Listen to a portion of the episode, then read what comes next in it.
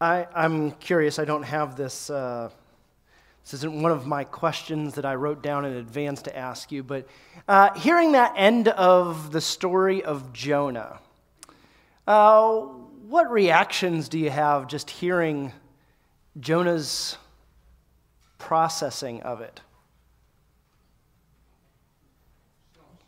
Self centered.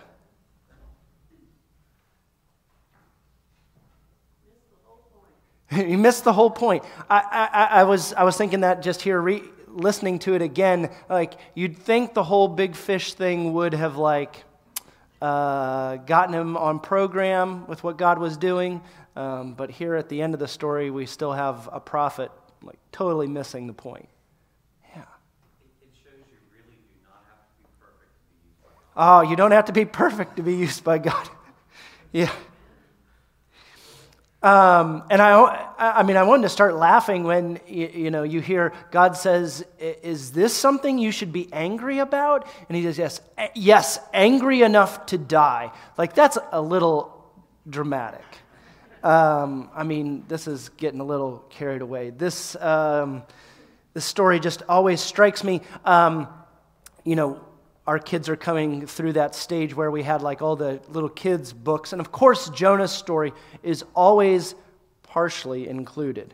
We get through Jonah's calling, Jonah going the other way, big fish, repentance, and then we kind of end the story in most children's Bibles. Um, and so, kind of reflecting on where this story goes has been uh, something uh, of a, a, another practice this week. Um, and seeing this unresolved nature of Jonah's story um, is, is maybe even a little. Um, hmm, I, wish, I wish we knew more. I wish there was a, a resolution. I, I, wish there was more to what we're, we're told here, but. Uh, we're going to work our way through a little bit of Jonah's story and, and his thoughts and how, what they might communicate to us. Uh, we've been talking about what it means for us to participate in sharing the mission of God uh, with the world around us, uh, sharing the good news of Jesus. We've talked about uh, the Missio Dei, or the mission of God, which is alerting everyone to the universal reign of God in Christ. That's a little bit of the, the definition that we've been working with over the last couple of weeks. That's alerting people to the universal reign of God in Christ. And several weeks ago, we looked at uh, a passage that many of us have memorized, and we're kind of re emphasizing again. It was from John 3 16. It says, God so loved the world that he sent his one and only Son, that whoever believes in him shall have everlasting life. And the next verse, God did not send his Son to condemn the world, but that the world might be saved through him. Good, you guys are listening and or memorized that scripture well. Last week we looked at uh, the towards the end of John's uh, version of the gospel, where Jesus has has come back to life. He's with his disciples, and now he's passing on his mission on to them. And Jesus says to them, "As the Father has sent me." So I send you. And so we looked briefly at a, a, couple of patterns or ways in which Jesus was sent that we are also called to be sent. The first of those patterns was incarnation, which means um, being with people, being in proximity, being in intentional relationship with people, fostering those and being close to people. And the second of those patterns we talked about was cruciform or shaped like the cross. Uh, and we talked about Jesus' self emptying love, a, a, a, love that he, he knows is going to be beyond making him vulnerable, but will actually lead to his death. And that you and I are called to that kind of self emptying love for others. And so, over the last couple of weeks, we've been trying to uh, paint uh, a positive image about what it means for us to participate in God's mission. What are, the, what are the ways? What are the approaches? What are the, the attitudes? What are the motivations? And we talked about that motivation centrally being love. That out of God's love, God sends his son. And because God loves the world, uh, God sends his son. And just as the Father has sent Jesus, so Jesus the Son sends us. This morning is going to be a, a little different.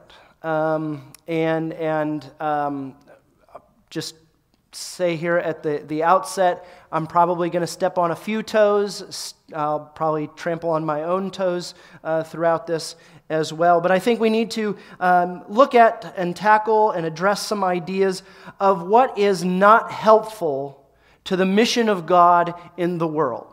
I largely want to talk about what are the positive ways that we as a church need to reframe our thinking. Um, but this morning, I want to look a little bit at some of those motivations um, that maybe at heart, um, maybe we're in the right place, but some of our tactics, some of the ways that we've gone about uh, sharing God's mission in the world ha- have gone a little astray. So, this sermon title is. Ulterior motives. Have you ever had a conversation with someone that clearly has an ulterior motive? Just maybe think, think of, don't share. Uh, just think in your head uh, some conversations or interactions that you've had, and you've thought, all right, what's, what's really behind this? Uh, I was trying to think of some of my own experiences. One of them, um, a number of years ago, uh, Katie and I were out at, at a mall shopping and a- after a while, she was doing most of the shopping, and I was doing most of the wandering around the mall in like the court spaces. Um, if you ever pay attention, there's a lot of guys out wandering around in the courts, courtyard spaces. I assume they all have, uh, you know, wife, girlfriend, significant other. Um, doing shopping somewhere. Um, and so it wasn't strange that there was another guy out, seemed to be doing uh, largely the same thing I was. Uh, but he comes up and he starts into this conversation, and, and, you know, first it's just kind of commiserating or, you know, like, hey, you know, our, our wives are shopping and, you know, whatever. Um, but then it, it seems like it, it, starts to go a little deeper. And uh, what do you do for a living? And, and you know, are you satisfied with that job? And uh, are you open to other financial opportunities? And it was like that line that I was like, gotcha. Um, uh, and, and suddenly it became, I, I, became aware that there was some other motive, there was some other reason why this stranger is suddenly engaging me and, and you know, trying to go really deep um, with me. And uh, yeah, it, it, feels a little bit like you're being used. Um, or, or when someone's trying to uh, connect with you in that way, maybe. Now, I'm not against salespeople, but if you want to sell me something, I prefer that you just shoot straight with me. Uh, give me the sales pitch. Don't pretend that you know we need to go uh, into all, all of the, the rest. Um, I've also had that experience um, with uh, people who are running for political office and they show up at, at, events and you know they start by asking you about what matters to you but then it's like here's my platform and i don't really care what you think or the nuances of what you believe i just i just need your to show up and write my name uh, down at that time if you've been in an experience like that, how do you feel when someone seems to have other motivation in engaging you? How does that make you feel? Irritated.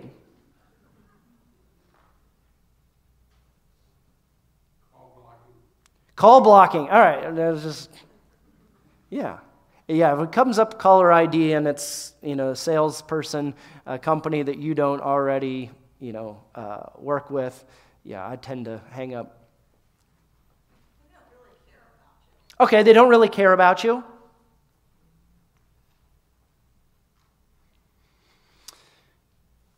Yeah, I don't know what other thoughts uh, or feelings that brings up for you. Uh, but today we're going to be kind of going off this story of Jonah, uh, not the big fish part, uh, although the big fish part is interesting because it's the part of the story where Jonah seems to repent. He, he, you know, he has this kind of come to moment uh, come to God moment. Um, he prays. He seems to be on the right track. He, he goes and he does the thing that God's asked him to do. Uh, but here at the end of the story, it makes me wonder what is really motivating Jonah? Why does he go? And now, why does he sit back and basically wait for destruction to rain down on Nineveh? What's motivating him? It seems like Jonah kind of misses the point. This really is a story of repentance and one person or one group that gets it and the other uh, that doesn't. And interestingly, the one that doesn't seem to quite get it is the one in the story that we think probably should. So, as we look at what motivates us this morning, would you pray with me?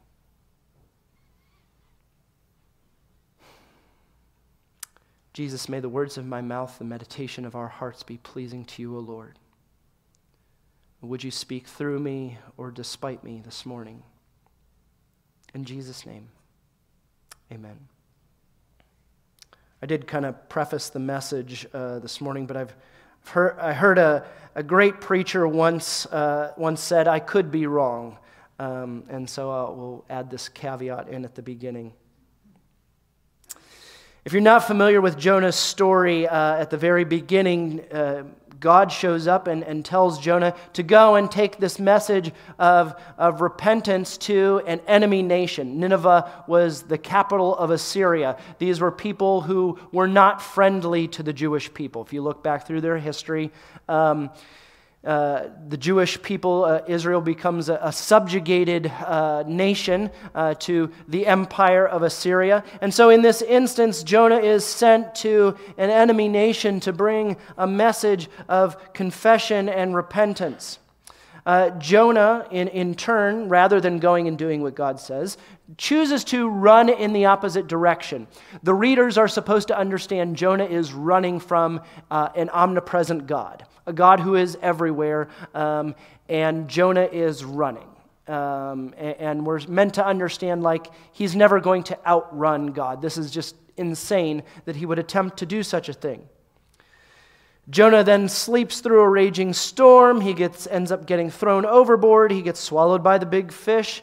Um, and then, there in the belly of the big fish, Jonah seems to have a moment of confession and, and gets a second chance to take the message to Nineveh.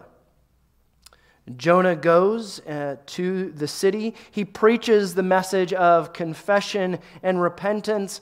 And then eventually, Jonah goes to find a place to watch God's destructive judgment rain down on the city of Nineveh. In chapter 3 uh, of Jonah's story, we we read this when God saw what they, the, the people of Nineveh, did, how they turned from their evil ways, God changed his mind about the calamity that he had said he would bring upon them, and he did not do it. And Jonah gets really ticked. I didn't want to go and do this because I knew you were a forgiving God. I knew you were going to let up. I knew that you weren't going to destroy these people. That's why I didn't want to come.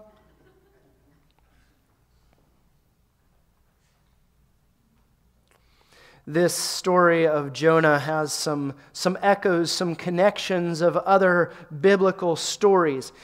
Part of it sounds a little bit like the story of Sodom and Gomorrah. Uh, but what's interesting in that story is that Abraham is pleading with God on behalf of the city. If you find, you know, 50 righteous people, and he keeps kind of bargaining with God to try and, and save this, this, the, these cities. And, and when the, God says there's not even this many righteous people, uh, God does send messengers to get um, Lot out of the city and, and that Lot might be rescued. And so Abraham is kind of the, the Jonah figure of that story, pleading on behalf of the city, trying to find rescue.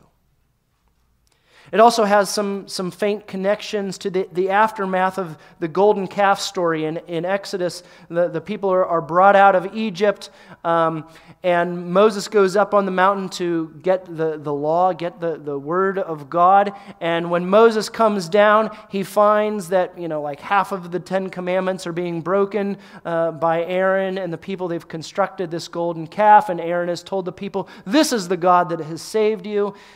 And Yahweh is ready to wipe out these people. He's just very, very frustrated. You know, like, I just rescued these people. I just brought them through uh, the Reed Sea. I've just brought them into to the wilderness. I've just given you uh, the law. And now here these people are bowing down to uh, this golden calf. And Moses intercedes. Moses pleads with them, with God. Please don't do this. You know, don't destroy these people. Other nations are going to see this. They're, you know, they're going to think that you're just this destructive, vindictive God. Please don't do this. And, and, and Moses is even willing to um, suffer with the people. He, he's, he's willing to remain in proximity, to, to um, incarnate God's presence in that place. He's willing to suffer with them. But then we go to this story of Jonah. Jonah isn't willing to stick around with the people. He goes instead, he sets up a booth, he sets up a shelter so he can watch what happens. And so I wonder what motivated Jonah to finally go to Nineveh. Sure, the, the, big, the big fish plays a part of that. Does Jonah go out of a, a sense of dutiful obligation? Well, I guess, I guess I can't run from God, and so I'll go. I'll do the thing God's asked me to do. Is Jonah going because he's actually hopeful for the destruction of the enemy? He's hoping to get a first, uh, a front row seat at God raining down judgment and destroying these people who have um, held his own kingdom, his own people under their thumbs.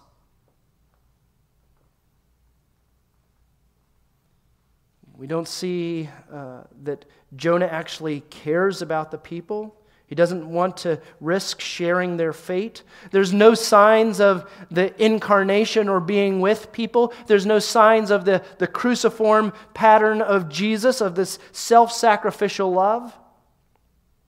No signs of the, the motivation of love for others in Jonah. Jonah seems all about the destructive condemnation. I wonder what motivates us in sharing the kingdom of Jesus with those around us. Let me just uh, talk about a couple of possible motives and um, methods that, that have been used in the church. Um, I'll share a, a little bit that at one point in history, maybe some of these methods, um, motivations had more legitimacy than others. Uh, but as we live in a more uh, secularized society, um, a, a, society where people have questions and suspicions of the church, um, we need to uh, maybe reevaluate some of our, our thinking, some of our, our motives, and some of the ways that we have previously um, attempted to uh, communicate the good news. So these first two motives, I think, have some, some good intentions, or they worked for people at one point in time. Um, but now that people have started to ask or doubt what the church's motives really are, we, we probably need to think, rethink these. The first one uh, I call the, the bait and switch method of sharing the good news. And that's where we do a really big, fun event or service projects, or we try and gather this large crowd for some reason. And then we, we give them the, the old elevator speech or we sell, try and sell someone Jesus in that moment. One author, uh, John Rittner, compares this to selling timeshares.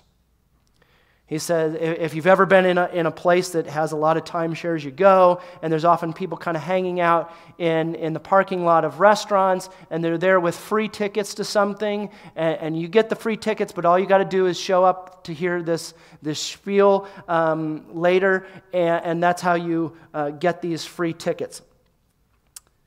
And once, once you're at the meeting, a professional salesman applies appropriate pressure to get you to buy into the timeshare. And once you've bought into the timeshare, you're encouraged to invite others to join the timeshare. Maybe sounds like something that the church has tried. Now, we can do big fun events. I'm not against the church doing big fun events, but maybe we do those big fun events because we want people to enjoy life, to uh, build relationships, to um, experience something of the kingdom of God, to gather with people, to build relationships. And so it's not like an anti big event kind of thing. You know, we, we gather together food trucks or music or, or, or different things that are happening just to have a good time with people, just to build relationships, just to uh, give people a glimpse uh, of a fuller, bigger life. We can do things that just bless our community. In our society, people have developed an expectation that when the church holds big events, that they're going to be expected to listen to a sermon or expected to show up at church on Sunday. They expect that there is another motivation hiding behind the event.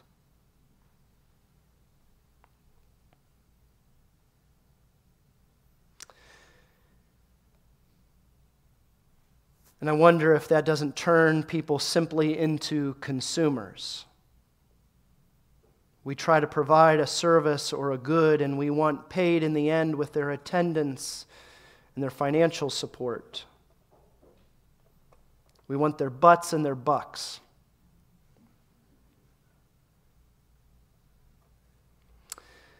A second um, motivation um, is, is growing our brand of religion.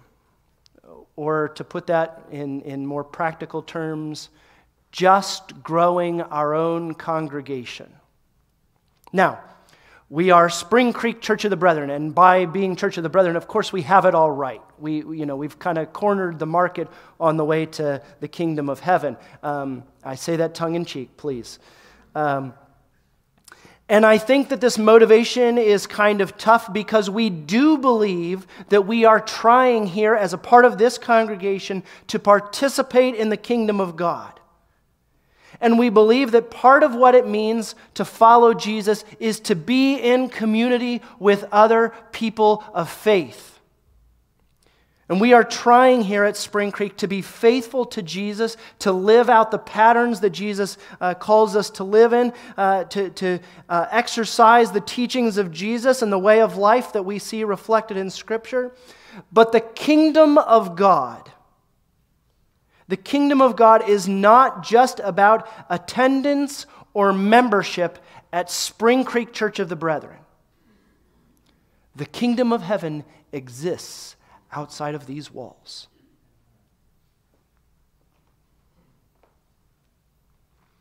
And here, as a part of this congregation, we are going to try our hardest to be a faithful community of Jesus followers so that when people come to a church event or to a small group or, or, to a Sunday morning worship service, we want them to see something of the reign of God. So we are trying hard to live that out here. But I also think that more and more in our um, secular society, someone's interaction with the reign of God might be seen or heard or experienced first in their interaction with you. And their attendance on a Sunday morning in a worship service may come far down the road in their discipleship journey. This might not be the first place that someone interacts with the kingdom of God. It might come first in conversations and relationships, and they may be discipled long before they ever enter any kind of Sunday school class or small Bible study.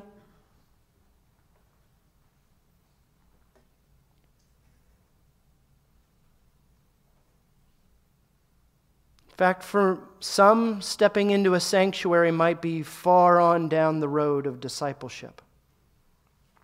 Some folks have to overcome wounds by congregations in their previous experiences. Some are wrestling with those perceived ulterior motives. Others think that being a Christian is only about life after death, and they haven't seen the church do or say much that, that might be relevant to them in their daily life now and their struggles now.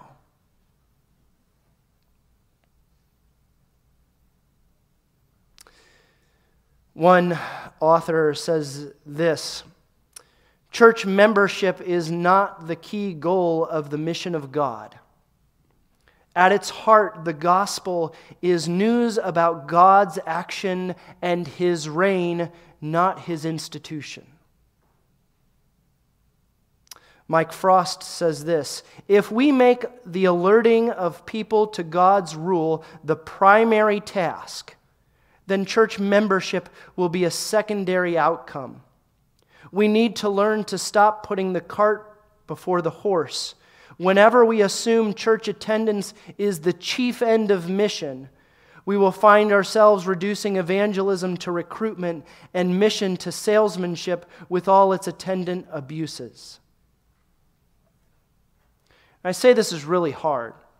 This is kind of a, a, fine line kind of thing. And, and here as a, as a church, uh, you know, there are certain metrics, there are certain things that we track, uh, participation in, in the life of the church that we track. We track, you know, uh, who shows up at, at, at, love feasts. That way we just kind of are aware who's in participation, who's, who's uh, engaging with us. Um, we track and report our, our weekly attendance. We track and report uh, our, um, our financial giving. But of course, these don't tell the whole story.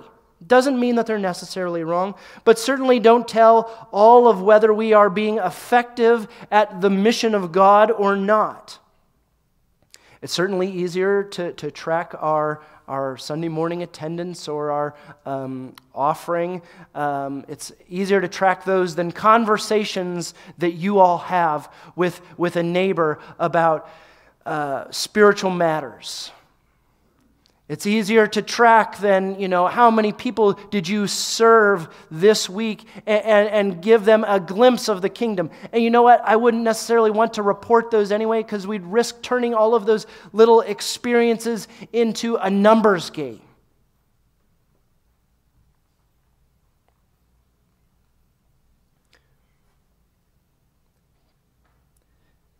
But the kingdom of God is not just about growing our brand of religion. Let me touch on just a, a few other um, motivations or methods real quick. And, and uh, the, the first two, I think, were kind of like um, I, I, think there's often good intentions behind why we want to do events or, or why we uh, want people to come and participate in our worship Sunday morning. Our Sunday morning worship is very important to our spiritual lives. These next couple, I think, are just, just bad. Um, the first one is bribing people into church. And of course, you hear, you know, who would ever bribe someone to come to church? But it happens quite frequently.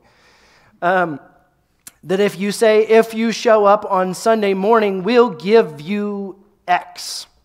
Um, uh, right now, we're kind of working through uh, trying to find a, a, uh, church database system that allows us just to keep better. Um, track of people's addresses and phone numbers and communicate in a more effective way. But going through uh, this website, um, one thing that they suggest, or, or in their example, they do is, you know, as a visitor, um, if you come and visit our church, we'll give you free uh, a coupon for free coffee, which to me says the other weeks it's not free. Um, I, I, don't know, maybe that's an effective strategy. You show up at a Sunday morning and uh, we give you a, a coupon for uh, Starbucks. Uh, no such luck for our visitors this morning. Um, a few years ago, there was a, a, large church down in Texas that was doing a multi million dollar giveaway on Resurrection Sunday. They put out all kinds of advertisements, and if you showed up on Easter Sunday, uh, they were handing out iPads and tech gadgets, and they were even giving a car away. And, and the giveaway resulted into multi-million dollar giveaway. Now, do you think their attendance was up that Sunday morning? Absolutely. Absolutely it was. But for what reason? But for what reason? I assume the next Sunday when they weren't giving things away, their attendance dropped off like crazy. But I wonder in what smaller ways do we bribe people to come and be a part of the church? Offering something short of whole life in Jesus. Another motive that's just bad is treating others like objects, notches on the uh, evangelism belt. I read one author this week who is uh, writing against this kind of motive or mentality that simply called it taking scalps for the church.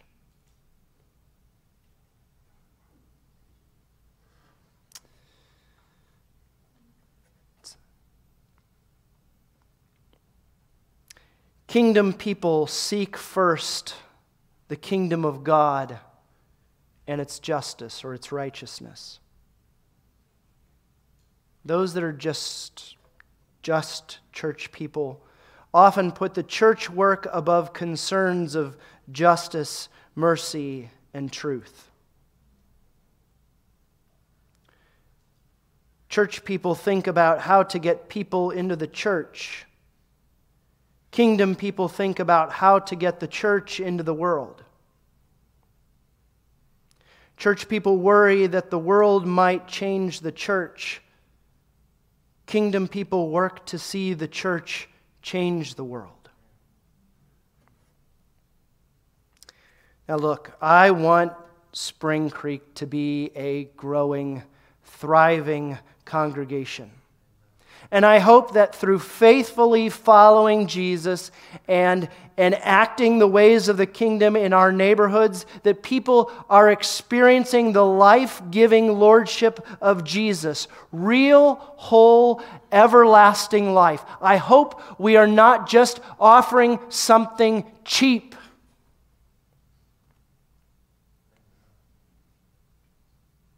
You know, it would be wonderful if on someone's journey towards Jesus, they would join with us here at Spring Creek. We're not perfect. I think we're a pretty cool group of people. We're probably a little quirky.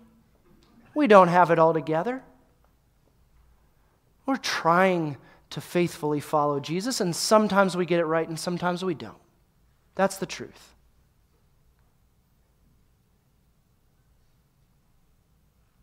I believe also that our, uh, our beliefs and our practices here have something of value to offer our world. But ultimately, we are not about the kingdom of Spring Creek Church of the Brethren. That's not the kingdom we want to alert people to. I pray that Spring Creek will not seek its own kingdom, but the kingdom of God. May we be an outpost of the kingdom of God. But it's not just about more people in these walls on a Sunday morning. It is about people experiencing the reign and rule of God in their lives. In their broken relationships, in their, in their addictions, in, in their shortcomings, in their brokenness, in their debt. It's about experiencing Jesus' whole life, God's shalom in their life.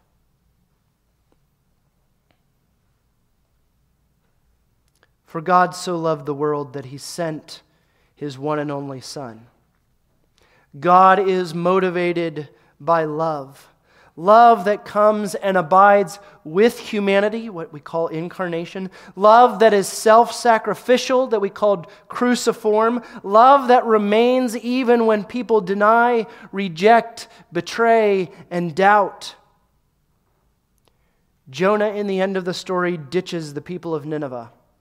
He fulfills his obligation to bring God's message of repentance and then steps back to watch the destruction. Jonah's story gets repeated for a reason, hopefully beyond the big fish part. Because his story highlights the need for repentance, the need for repentance of those who seem far from God, and the repentance of those who seem or should be near to God. It presents a story of a prophet that still has much to learn about repentance and forgiveness. Jonah's story does not reflect a model of mission or a model of evangelism for us today. Strange guys walking through the city, uh, yelling, smelling like fish, is not a method for mission today. Right? Speaking about judgment and uh, smelling like a fish are not effective ways to share the mission of God. Maybe it worked back then in Nineveh, it doesn't work today. What motivates us to live out the ethics of Jesus? What motivates us to announce and to demonstrate the reign and the rule of God in Christ? Why do we want to share the kingdom with our neighbors? So we have more butts and bucks on Sunday morning?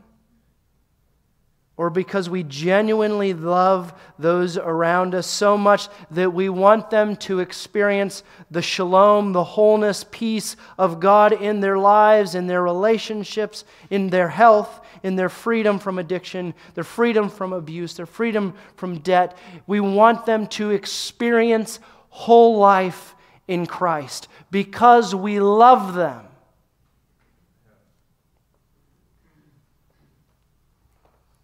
What motivates us to share the mission of God in this world?